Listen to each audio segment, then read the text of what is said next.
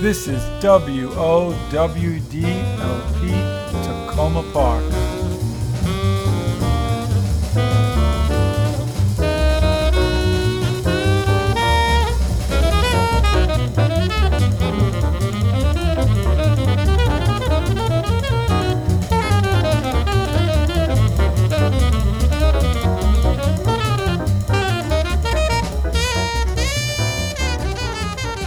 This is the Artist Experience Radio Show, and I'm Sheila Blake, and I'm here with Tom Xenakis and my husband Peter. Today will be our first ever episode on abstract expressionism. That's surprising. Have we not had any local exhibitions in this movement recently? So we're going all out to provide our listeners with delicious insights into abstract expressionism. Stay tuned. Well, good morning, everyone. Today we'll have an interesting show in honor of Women's History Month. The show will revolve around the work of Joan Mitchell, an internationally acclaimed woman artist at the time where men ruled the art world. Her energetic and emotionally packed large scale works had critical acclaim then and still now in this exhibition at the Baltimore Museum of Art. The exhibition is on until August 14th. 2022. The Baltimore Museum of Art is a great cultural institution in the country. Sheila, Peter, and I have ventured there to bring you several programs on the Artist Experience radio show. The Baltimore Museum of Art represents an important sanctuary in my life. I live three short blocks away from the lovely uh, neighborhood next to Wyman Park where the museum is. There's a great art there, and it's always worth a trek to Baltimore. Sheila and I have talked much about the Cone collection and the works of Matisse associated with this important collection at the Baltimore Museum of Art. The Baltimore Museum of Art was a savior for me at the rigors of graduate school for four years, and it's a place to see great art and get lost in the power of visual art in a beautiful museum. Sheila and I and Peter are discussing Joan Mitchell. So much about this exhibition is about the art world in New York City in the 1950s. It was abstract expressionism, an art movement that exploded after World War II when New York City stole the title from Paris, France, as the center of the art world. It represents the first time the U.S. took the reins of the contemporary art world, but this came with a catch women were not included in the chauvinistic clique of male artists, male art critics, and male art historians. Hey, Tom. First of all, Joan Mitchell, as you were saying, would, she would have been completely disgusted with us for honoring her as a woman's artist in Women's History Month. Joan Mitchell saw herself as a painter, period. No categorical qualifications. No gender, huh? well, well, she just did never want to be a woman painter. So, okay. and she grew up with a distant mother and a father who was so disappointed that she was a girl that he ignored her and he wrote John on her birth certificate. And he just ignored her until he thought he could influence her. And he told her she could never be great, but he demanded excellence. And still, nothing she accomplished would ever be good enough. He was also an amateur painter. In New York in the 50s, Joan Mitchell joined the art scene with the men. And she was told specifically that women couldn't paint the way men could. It was something biological. Too bad you're not male and French and dead, she was told. She saw it as pointless to join with the women. The men were in charge. But since they believed that she could never paint with the men, that she'd always be second rate, men included her. And they were supportive of her artistic career because they felt she wasn't a threat. So now, when the art world is looking for greatness more, with more diversity, her art has risen in value exponentially. A friend of mine told me about his friend who's a writer and collector of Joan Mitchell's work, and he sold one of his paintings to buy his absolutely fabulous house in France. Wow. Well, the phenomenon of abstract expressionism represents an incredible creative leap by American painters, which we have talked about briefly before. The phenomenon of these artists comes fraught with great tragedy, mystery, and highs and lows. The generation of male dominance became evident with the irascibles a famous photograph by a female photographer, Nina Leen, from November 24, 1950, which made the cover of Life magazine. Artists like Theodore Stamos, er, Jimmy Ernst, Barnett Newman, James Brooks, Mark Rothko, Riche Pousette-Dart, William Baziotes, Jackson Pollock, Clyfford Still, Robert Motherwell, Bradley Walker Tomlin, Willem de Kooning, Adolf Gottlieb, Al, Ad Reinhardt, and Hedda Sterne. All men except for Hedda Sterne. And she wrote, They were all furious that I was in it because they all were sufficiently macho to think that the presence of a woman took away from the serious of it all. That's what Hedda Sterne said in an interview with Phyllis Tuchman in 1981. It took another decade or so, which is now known as the second generation of abstract expressionist artists, to include wonderful women artists like Joan Mitchell, Helen Frankenthaler, Elaine de Kooning, Lee Krasner, and Grace Hartigan. Sheila, this was a great breakthrough for women, but let's hear your take on it, as I have much to share. As uh, I was a student and a graduate assistant of Grace Hartigan in the late 1990s, and I heard a lot about this group from Grace's personal experience. And in the trenches, she had the knowledge that was going on in the art world back then. Give us your perspective as a woman artist. Well, First, I just wanted to say that Joan really didn't like being labeled as a second generation anything. So, but to answer your question, Tom, being an art student in New York in the 50s, girls weren't admitted into the club, the men's club. But I was taught and treated seriously as an art student, just not given access into the art world where my which my teachers were a part of. But what did I know? I was just so happy to be there. Well, Grace Hartigan, who I really trusted and, and had a and had and have a, tr- a, tremendous amount of respect for as I was her assistant for two years. And Grace Hartigan was a straight shooter, tough, a survivor, an incredibly communicative and passionate woman. Not everyone liked her. She never minced words. I absolutely enjoyed that about her. And yes, she brought me to tears in some private critiques about my work, but I learned from her and, and I had an open heart and mind with her. Grace Hartigan knew Joan Mitchell, Elaine de Kooning, and, uh, and Helen Frankenthaler very well. These women swam in a sea of male sharks that were not always kind or helpful and extremely critical of their female counterparts. There, is, there was so much competition to make it in the New York City art world, and the female survival strategies in the male dominated world proved these women artists had to be savvy and extremely hardworking. These women were trying to break through the New York art scene because they were all talented. They were fighters. Grace Hartigan always referred to Helen Frankenthaler as the uptown girl. She came from privilege, married very well, and always was part of the socialite scene. Elaine de Kooning sacrificed so much for her career to keep her husband, Willem de Kooning, on track, and she was dedicated to him. A comparable situation was for Lee Krasner, the support and strength for the great but troubled Jackson Pollock. But Joan Mitchell was another story. When Grace talked about Joan Mitchell to me, it was like she had respect, but it came with a sadness. Grace Hartigan was a survivor, Joan Mitchell was not. Both artists struggled with alcohol abuse, and one of Grace Hartigan's greatest triumphs is that she did survive her disease. And Hartigan was a great advocate of AA, Alcoholics Anonymous, and with her fabulous husband's help, she survived. Joan Mitchell was not so lucky. These group of women artists in the sea of male sharks, again, as I say, were also competitive among themselves. They shared their men in various ways.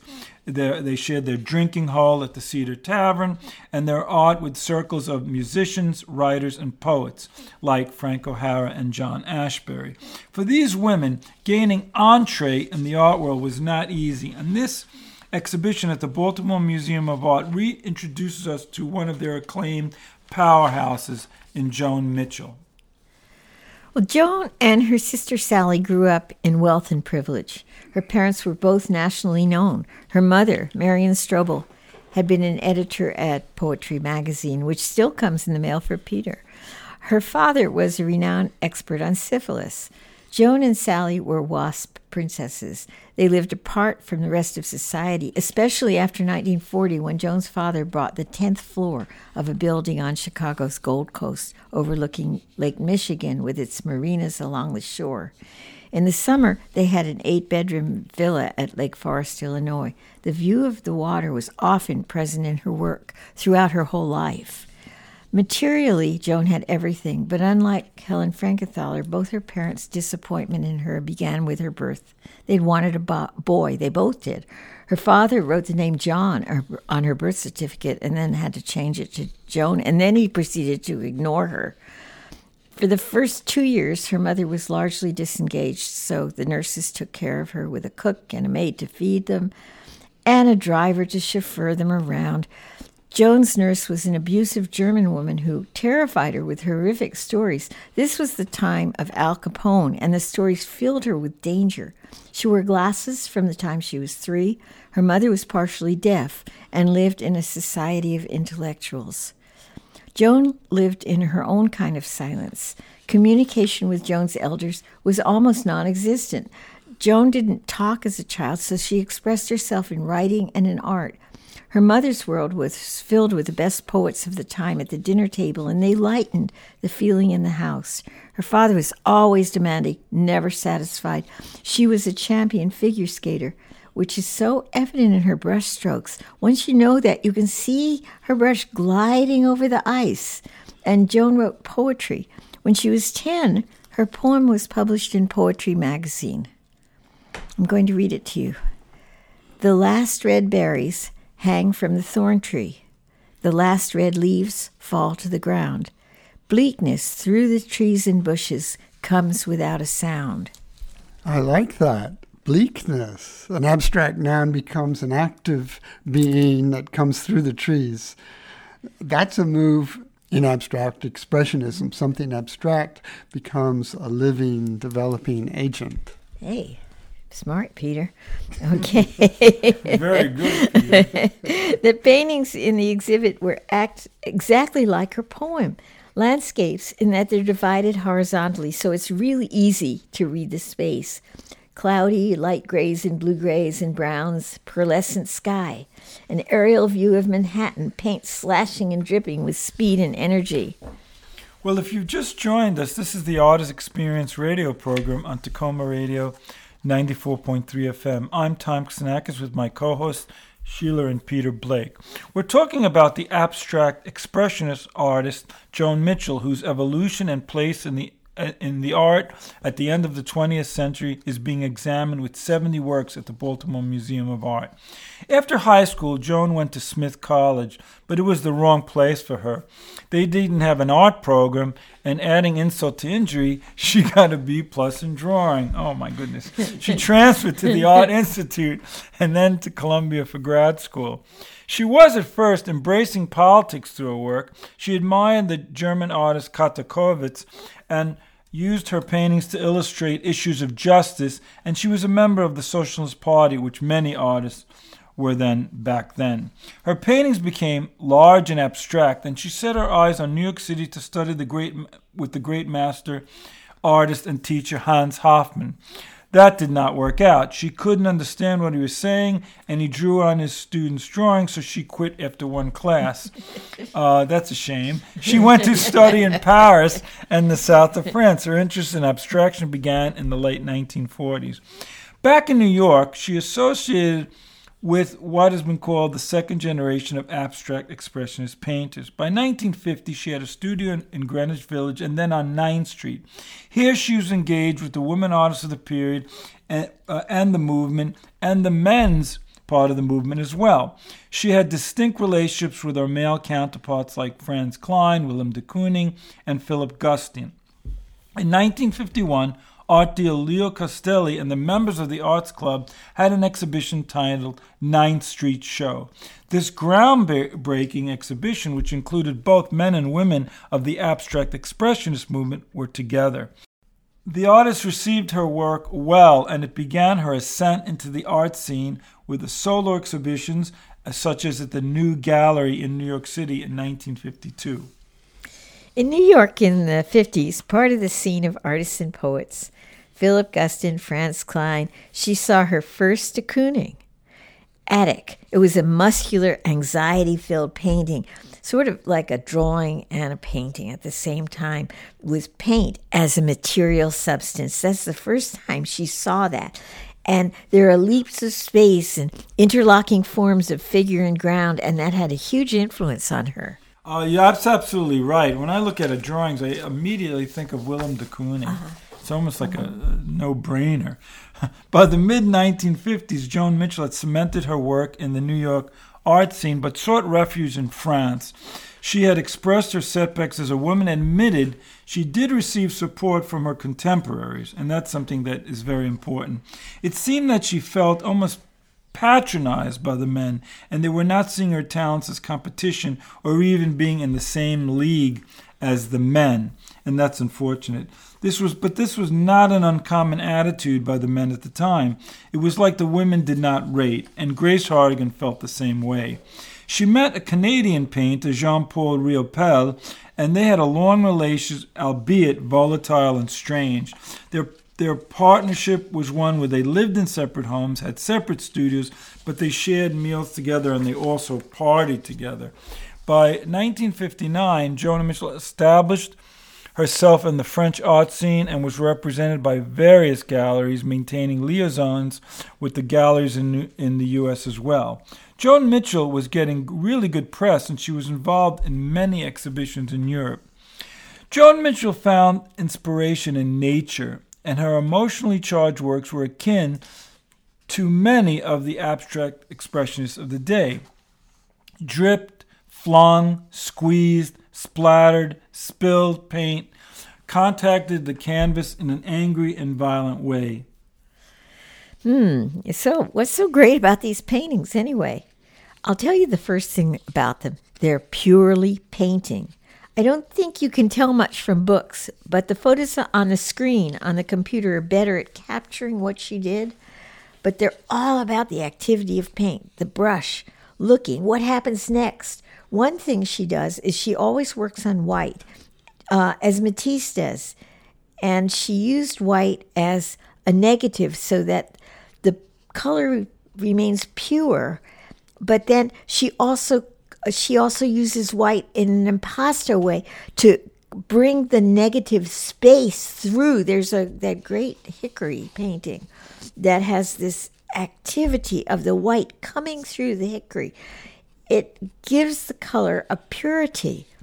So in the beginning, she had landscapes as her structure, and that did continue. After she went to France, she fell in love with Matisse very much, and she blended the action painting with the freeing beauty of light and color.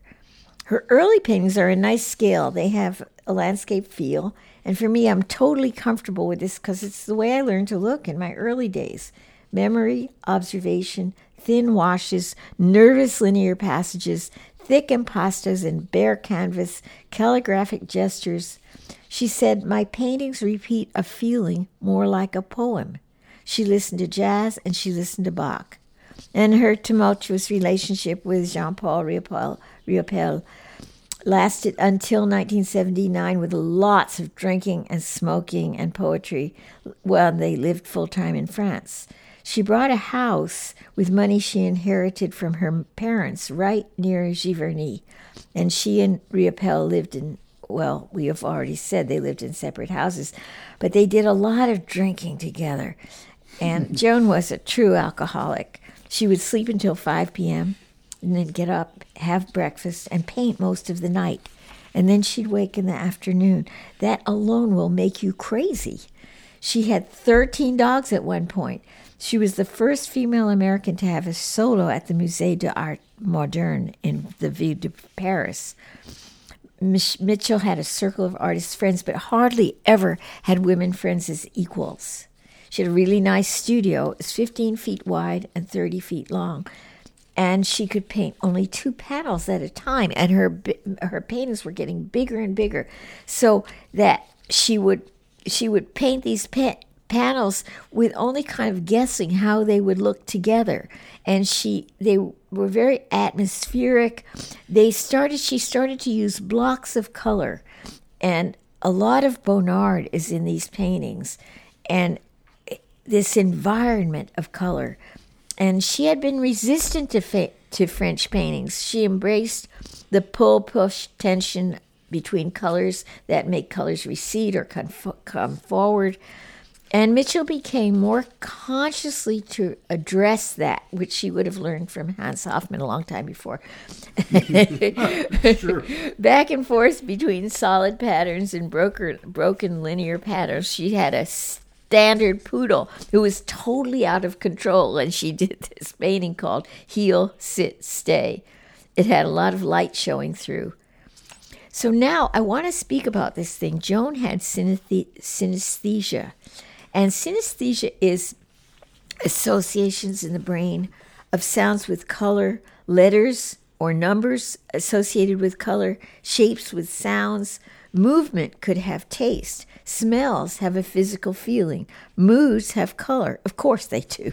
La Vie en Rose, which is life in rosy hues painted with a black brush, that it's it's a strange painting because it's sort of violent and at the same time it has this rosy sort of you know back hue around it.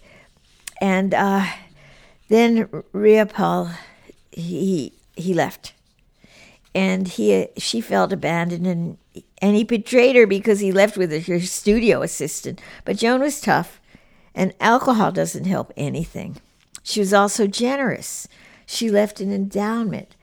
She helped women painters. She still the endowment is the Joan Mitchell Foundation, which is very much in evidence now, and uh, she would give through that endowment. She would give materials and studio and space, and students would come to her studio in Vitry, France, and she would tell them, "Be serious."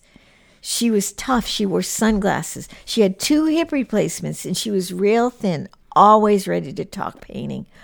The studio should be orderly, she would say, with no distractions. Never paint in a trance. Be alert.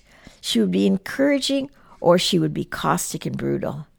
They would drink way, way too many martinis. Sometimes she'd pur- purchase their work she'd rivet her attention on you. These are the women, young women that she invited to her studio. She'd make she'd make them feel special, and then she'd broadcast their secrets at the dinner table for public dissection. So you couldn't leave because you're out there with Joan Mitchell and you have to stay. So then the next day she'd seduce you and abuse you again. She was incredibly kind and unspeakably rude. She would forbid you to waste time in self doubt. And then she got cancer of the jaw. She painted her way through it. She got lung cancer and chemotherapy. She painted these enormous paintings with enormous will. The details are wonderful. She had assistants. They helped her mix and move the paintings around, but never let anyone touch her paintings. It's very important. They would mix her coffee cans full of paint, now the paintings are deteriorating because thin paint over thick that never dried, and that has a terrible uh, destruction in the paintings. But and some of the colors have changed, but they're still really gorgeous. She always felt underrated, as Tom was saying, and she invented her own way. To, uh, to be honest, here's what I love about her paintings. Some of her colors are just so luminous. The cadmium yellows, the deep cadmium yellows, with cobalt violet, the greens, many, many transparent, opaque, harsh, delicate glazes, the brushstrokes. She had a, a brushstroke of brown matter going, dancing through the cadmium yellow, and it's just so beautiful. But here's what I can't understand about her paintings these dense tangles of opaque colors hanging out in space. The paintings are so big you can't possibly take them in. They're 10 feet wide, 8 feet tall. Some of them are way bigger than that. And I just got tired. It's impossible to think of her climbing up and down the ladder, even when she was 40, let alone sick and weak. I always come back to how she straddles and defies both abstraction and landscape. There is no word for the territory she created between the two. Tom, I like the way you chose the word gorgeous. Many of her paintings are unabashedly beautiful, but some are also not. and some are both. Beauty is another danger zone for women artists. Wow, Sheila, that's uh Sorry. I mean, uh, we have a lot to talk about in the show, not after. Throughout, throughout the 1970s and part of the 1980s, Joan Mitchell continued to show in New York and in Paris through all these health crises too, and and her work had begun to change. And and as uh, Sheila said, she had an entourage of artists that visited her, and there were many so- social circles that kept her busy. Well, as that was going on, her uh, she had a dealer uh, that had a, a, very tragic death due to the complications of AIDS, and you know she was still sick through this whole time, and it it took its toll. And Joan Mitchell finally died in the American hospital in Paris at the age of 67. And as I mentioned early in the program, her life was filled with many highs and lows, but she died too young, and she did not survive these incredible health issues that beset her at a young age. You're listening to the Art Experience radio program on Takoma Radio at 94.3 FM. I'm Tom Xenakis, and I'm with Sheila and Peter Blake. In honor of Women's History Month, we ventured to Baltimore to see Joan Mitchell exhibition, which goes on till August 14th, 2022.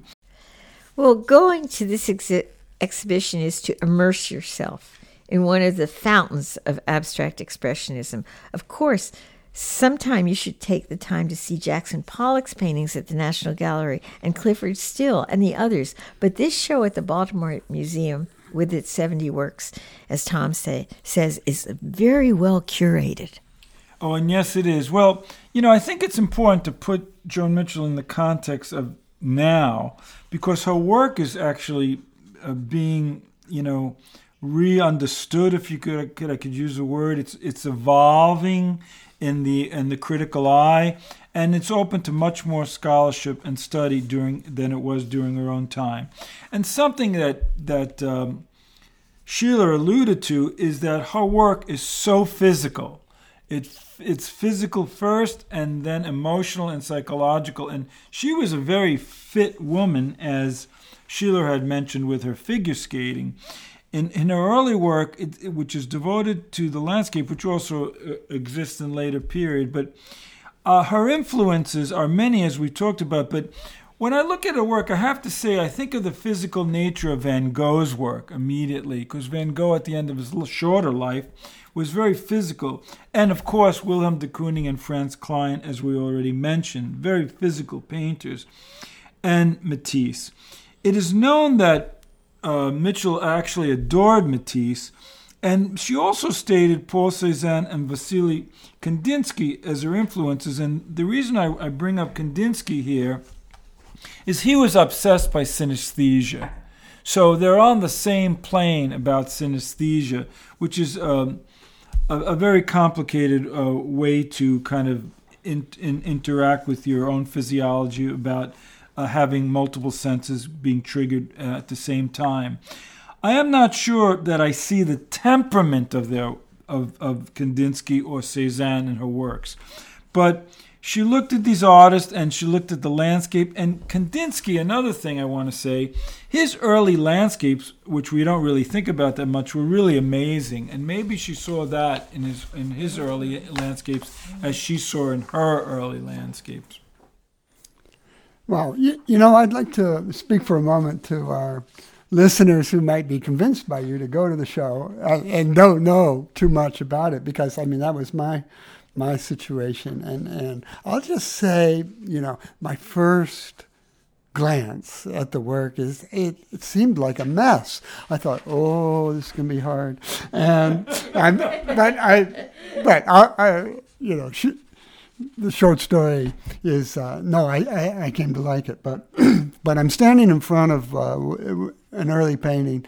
It's, it's really big. I'm sort of looking into the detail, and a guy uh, who's trying to take a picture of it asked me if I wanted to be in his picture of the swamp. He says, "I live in a swamp, and I want a picture of this swamp." But so that was his his take. but um, to me, the, the paintings do pay repay close attention. Um, the same attention you might give to looking closely at a camellia bush or, or a forest or the bark of a tree. I mean, a swamp, after all, uh, although a natural swamp is somewhat inaccessible because we don't like to get our feet wet, but it's it's full of life, and you start to see these paintings as being full of life. That you start to see them as not being random. I think that's maybe the first, you know, suspicion. Maybe this is just random, but it's not. Um, there's order, there's urge, there's flow, there's space. It doesn't. There are landscapes, but it, it doesn't have to be as beautiful as nature. It doesn't have to compete with nature. As as long as you start to see it as being willed into complex forms. It's like a message that can't be translated into words. That is ineffable. You start to see it as being constructed like an architectural piece. Hey, it's all right. So you really do have to see the real pe- paintings. You simply can't got, get it from pictures in a book. You have to see the paint itself and not a picture of the paint. Yes, the paintings are constructed out of paint. There's an architecture of solid structures built up out of impasto paint, and that's kind of a foreground to washes and swirls. And some colors are thin washes, some are staccato brushstrokes, some are impasto, really violent brushstrokes. And we're talking about moving across the canvas for 10 feet or so. Right. And the, so these landscapes, of course, they're abstract. But, I mean, you can see light blue, swirly white puffs at the top, and, and, and that's clearly sky and clouds. Dark vertical strokes are trees, green horizontal strokes, boughs, etc. But the size, they, they are large larger than a person. You can't capture that in a book or on the internet. Uh, I mean, a site photograph can show a person in the same shot, but you, as a viewer, cannot envelop yourself in a storm of paint unless you go up to the real painting. Oh, for sure. And I'd like to talk a little about these landscapes. Well, the movement in the landscape, I think, is something that Joan Mitchell really captures well. My Landscape from 1967, and there's so many others in the show, is an example.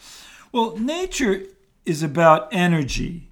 It's also about physicality, and Mitchell captures this well, even though they're chaotic and they're powerful and they're violent. But in the chaos, there is some kind of order which that also is part of nature. Nature nature has this duality of order and chaos. And there's many of these paintings I find there's nothing serene about them. Although some blues and greens help temper the work, these works I think carry a great neuroticism that comes with chaos. That, and that echoes, I think, the artist's temperament as a person. These works are out of control physical exercises. It's almost like a workout. That's how I really see them. You know, it takes great physicality, as Sheila and Peter have mentioned. These are huge paintings, and you really got to be in shape to slap that paint on those white canvases. They're so large. And Joan Mitchell once told uh, critic Irving Sandler, who I actually met, uh, and I carry my paintings around with me. Thus, the similar name, which is a title of a painting, I carry my paintings around with me.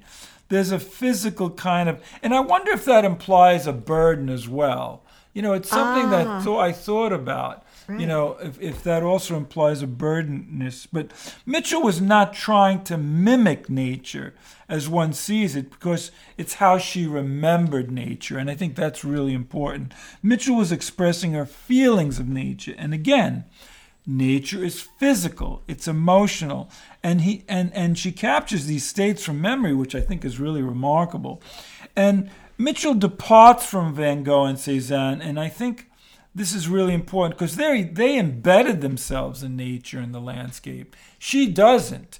She takes it away, and and she deconstructs and reconstructs nature as a memory and emotion, and her emotions are very extreme, and I think they're dangerously extreme. Not only do I see her work as violent, I see it almost as tormented. Wow.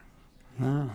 So I know that's heavy. That's right. The, these points about the violent emotions are um, probably on target, and I, you'll have more to say about that, I think. But Um, what, what, what many first time viewers will feel initially isn't the emotion in the painting, they'll be baffled, right? Well, right. And a lot of it baffles me now. These paintings are sometimes so large, as we keep saying, that I would have to be a giant to take them in. She both loved and hated Monet, who she called Monette. Oh my goodness. Ooh. and she didn't want to be perceived as a beautiful expressionist or, you know, she thought of Monet as a mediocre colorist, which could not be further from the truth. She was critical of him, and basi- basically, she was critici- critical of his use of perspectival space, not tipping the painting forward, which was a device at her time from Clement Greenberg about the flatness of the canvas, and you're not allowed to use any kind of perspective. But that is what Monet did. And and that's that's just like a, a fashion of the times that led to color field painting. But with the water lilies at the Orangerie, you can sit back on those couches and see the paintings surrounding you on the curved walls. You don't have that luxury in this show. And I just couldn't take in that much of the canvas at once. So it was difficult to, you know, I use the word apprehend. They were hard for me to apprehend the whole painting. Well, thank you, Sheila, for that uh, that mention of of what Clement Greenberg and the dogma of the period with the abstract expressionism. Uh, and I thank you, Sheila, for this because these artists absolutely took everything the Renaissance gave us about true illusion and pers- perspectival space and they threw it in the garbage. There was they had no place for that in their paintings and it destroyed the entree into a space. And when you look at all these artists, I mean you from Mark Tobey to Jackson Pollock, uh, even Barnett Newman, all of them they they dissolve space in a whole new vocabulary. And thank you for that because that's really important for our uh, listeners to understand. Yeah. Yeah, that's really interesting because, you know, because um, I know much less about these things than you guys do.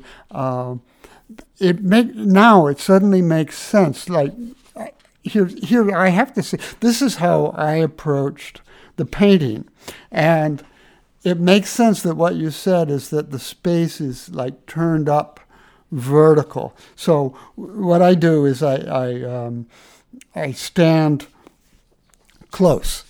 Uh, and and these uh, these are big paintings. So uh, stand up close and look at a detail in the huge forest of paint, and see the detail as a structure in space. It's a it's a filigree. Well, it's a, like a luminescent liquid ribbon winding and unwinding, or a jewel in an ocean wave, whatever. Then you take a little step back and see that there's a structure. There's what you were just looking at is embedded in a sort of a flow towards a drop off over here, a hole. And then there are deep spaces over here in this other part with distant vistas of ambiguous objects. There is a pictorial space, but it is not it's not a like a real space. It's it's it's uh, made up out of brushstrokes with hollows and protrusions and roughnesses and holes and bridges. It's completely non representational. But the mind encountering it creates the meaning.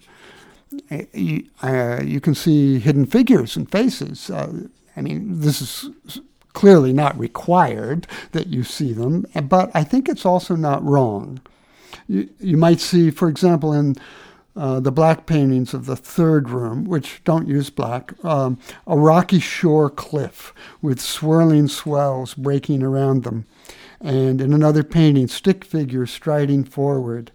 Um, uh, of course, blue and white ovals at the top. That's cloudy sky and green vertical strokes with orange spots would be a garden. So, in this way, the landscapes are abstracted um, but but they are vertical. Yeah, the painting uh, titled Hemlocks uh, resembles a bit hemlocks with snow on the branches, but only to a point. When you look into it, the snow turns into waterfalls with colored notes dancing.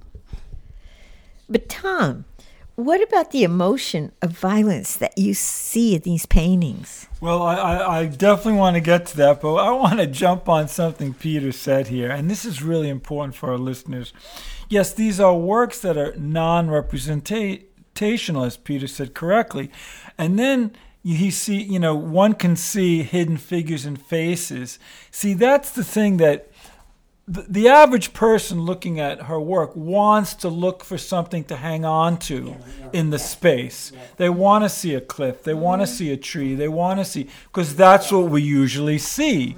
But these artists are actually not really wanting that. So eh, that's where abstraction is so difficult to not only explain, but it's also difficult to look at. Because the human animal, if I could use the word, wants a space that they're to be comfortable in. Mm-hmm. And you don't get that in Joan Mitchell's paintings. She doesn't give you that really at all.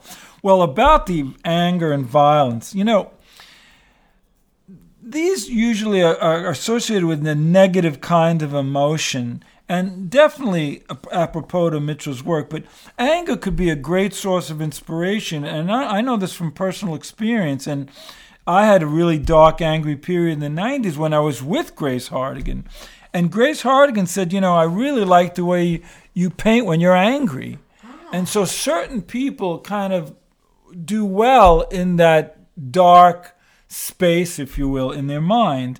And so I, I want to mention so there are other artists that come to mind. Franz Kline is definitely one of them, uh, that they painted in an angry way. Well, this kind of, of expression and you know personal and intimate torment is something that I think very few artists take a chance in addressing because it's very risky.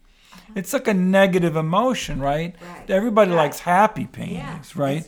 So, so in this sense, for her, it was very healthy to to explore it, but it's also an, an, an explosive and also a very dangerous uh, road to hoe for a visual artist. Anger is not something a lot of people want to deal with on a wall, right? Right. and so that fearlessness that she had in dealing with these violent episodes in paint are very c- consistent, and I have to commend her on that. She was really consistent.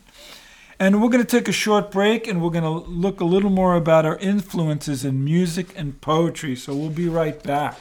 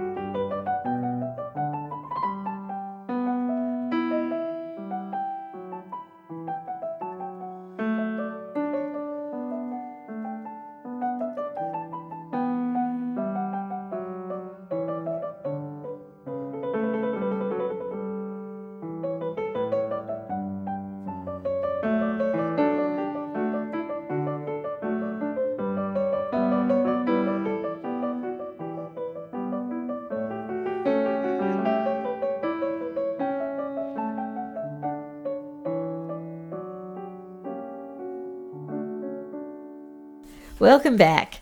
This is the Artist Experience radio show, and I'm Sheila Blake with our co hosts Tom Xenakis and my husband Peter Blake. You're listening to WOWD Takoma Radio 94.3 FM. We're talking today about a wonderful new exhibition at the Baltimore Museum of Art, surveying the artist Joan Mitchell poetry was very important to Joan Mitchell. On the wall next to the painting Hemlocks is one stanza of a poem by Wallace Stevens, which made a great big deal out of hemlocks and may have influenced the painting. Wallace Stevens was one of the great modernist poets, just at the height of a long career when Joan was painting, and she wanted her paintings to be a poem. I think that Stevens' poem will help us understand Mitchell. The poem is Domination of Black. It's a very early poem, maybe 1915, so it's it has it has a little maybe old-fashioned flavor. In this poem, I think we can, it illuminates the goals of abstract expressionism. Uh, here's the first stanza Domination of Black. At night by the fire, the colors of the bushes and of the fallen leaves, repeating themselves, turned in the room, like the leaves themselves turning in the wind. Yes, but the color of the heavy hemlocks came striding. And I remembered the cry of the peacocks. So you, the listener, reader, are sitting by the fire at night. A poem is a script for the reader to perform in their imagination, to hear it and picture it unfolding in image and sound. Now, here we experience a reverie. At night, by the fire, the colors of the bushes and of the fallen leaves, repeating themselves, turned in the room. So the, the colors turned in the room. The painter has the advantage over the poet of being actually able to create those colors and get them turning in the wind. Then we read, Yes, but the color of the heavy hemlocks came striding. The hemlocks are dark and heavy, they represent death. Poets are philosophers. There's a long tradition of facing what we don't want to face. Chief among these topics is death, but death, when faced and turned into beauty, becomes sublime. In the poem, the hemlocks come striding, death comes striding. It's actually the color of the hemlocks comes striding. There's a sort of synesthesia, and you can now see it in Mitchell's paintings. The hemlocks are covered in snow and ice, uh, the personification of winter, the spirit of death appearing in nature. The stanza concludes, and I remembered the cry of the peacocks. What is the cry of the peacocks? Well, it's ambiguous, and that's a good thing. It's dramatic, it's a cry and colorful, it's a peacock and strange. Um, the cry changes the poet's mood and thought. We're not sure how. So it's ambiguous, dramatic, colorful, and strange. Images of death unfolding in time, unfolding in imagined space. This is what painters are trying to do. The final stanza uh, is what was written on the wall. Out of the window, I saw how the planets gathered, like the leaves themselves, turning in the wind. I saw how the night came, came striding like the color of the heavy hemlocks. I felt afraid, and I remembered the cry of the peacocks.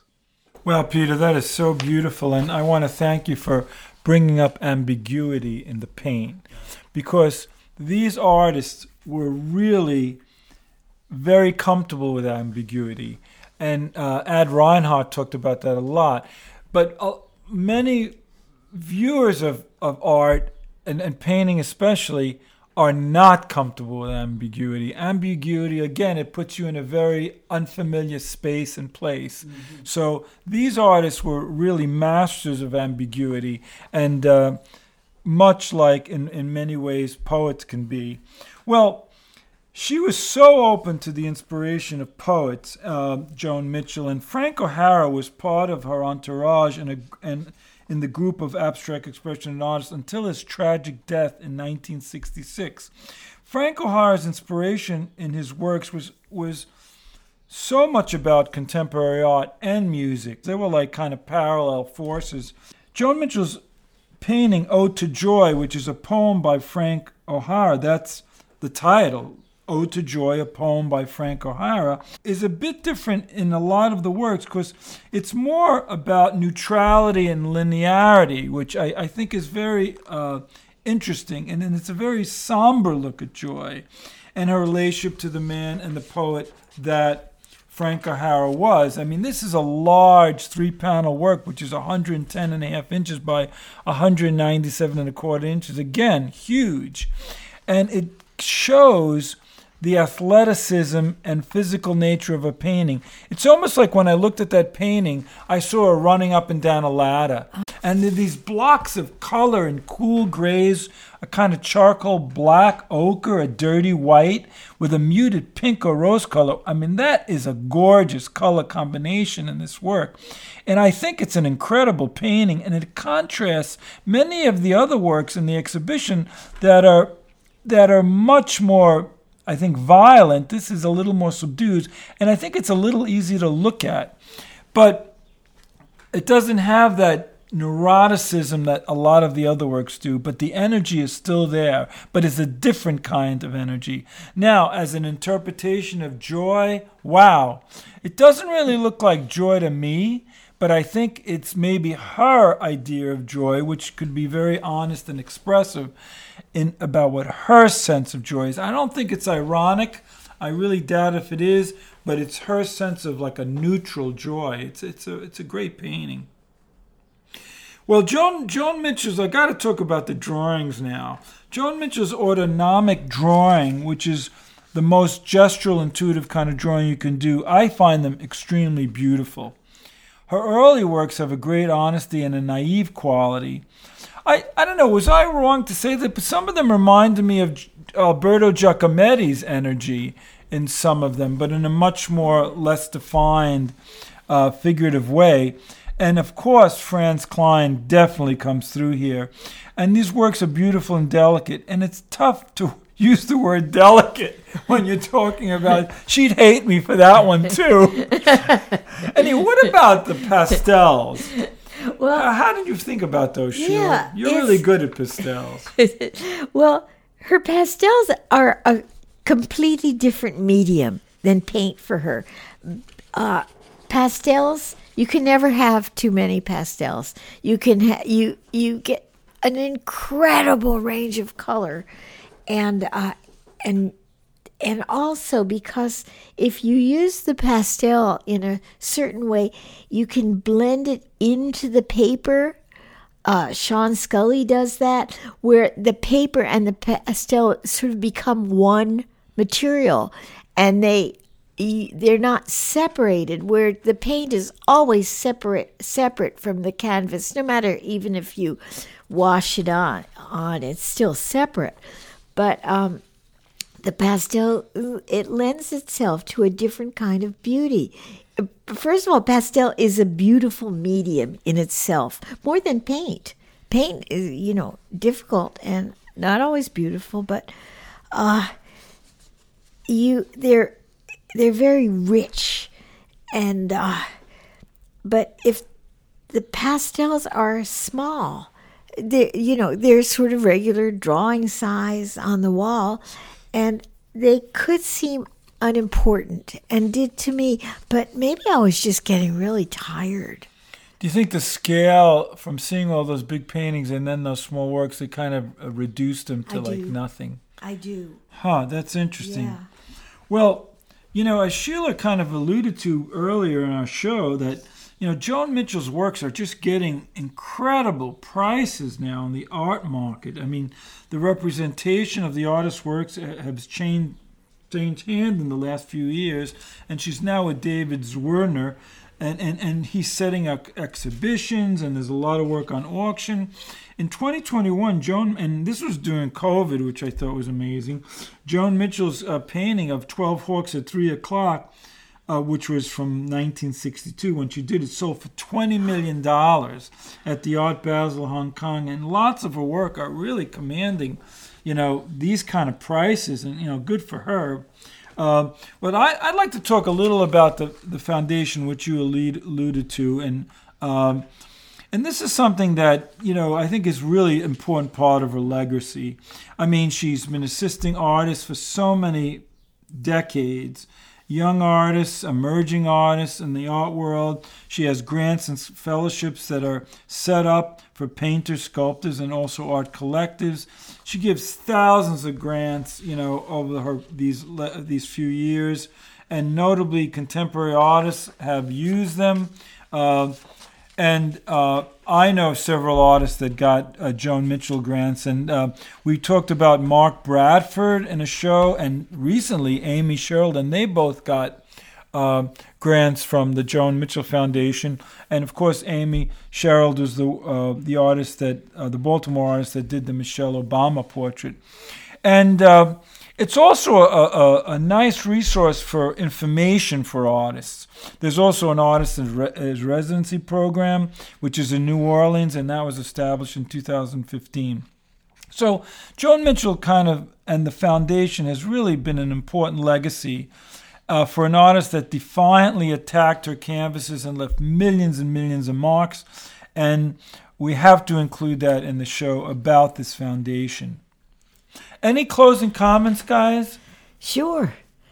Well, to be very honest, I left the show dissatisfied with myself because I wasn't able to see things as the artist saw them and as many people who write about her work are able to see them. I think for me, they're just too damn big. And those patches of color that invade her later paintings, understand that she was using these patches as visual experiences from her memory, but I just couldn't seem to connect with them. And it's interesting because I have a kind of a synesthesia myself and and it said about Joan Mitchell that she didn't it wasn't the only way she thought of color it was one of her tools but she had a chart of the colors and the letters that she had made which you know color letter associations and i looked at it because they're different from mine which could have been it could be something to do with that yeah, so it could be that the messages, uh, the hidden messages, you you uh, are frustrated because uh, you can't, you're not reading them. Yes. Yeah. Right. And uh, for me, abstract expressionism is like a score for music. Um, you, the viewer, have to complete it. You encounter it with a curious and questioning mind and unfold it in time. And I think that in the 1950s, this, this process, abstract expressionism, was freedom and exuberance for life. Um, so, just as Beethoven's art had a political message, which is we can all be noble, we can all of us become a new kind of aristocracy. I think abstract expressionism was an attempt to raise American painters and their enthusiasts, a motley crew, not into the nobility, but into something totally new, a vanguard for fresh and troubled times. So, viewing these works brings for me a nostalgia for that spirit, uh, that faith. And so I would go back.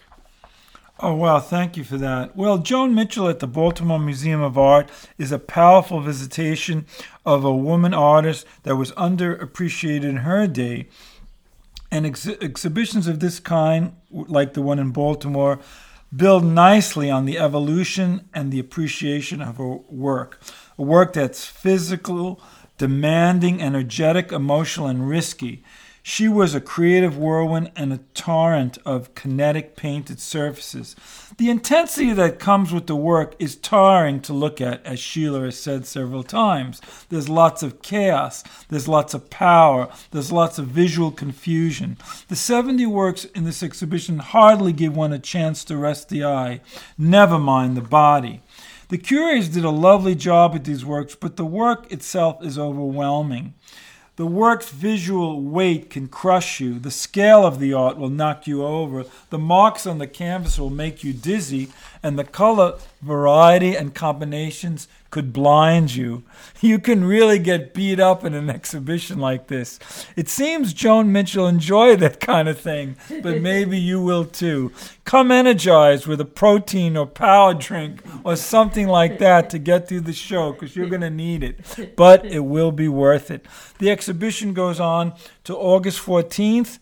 Sheila, what about this next show now? Well, I think we'll be going up to the Baltimore Museum again because they're having a show that's curated by the museum guards, which is something that I have wanted something like this for, for years. for years, because we the guards spend more time with this work than anybody, any viewer is ever going to do, and they have their own. Uh, opinions, and it's about this. It's about the works they pick from the collection and what they have to say about the work. I think that's going to be a fun show, and we're going to have a lot of fun with that.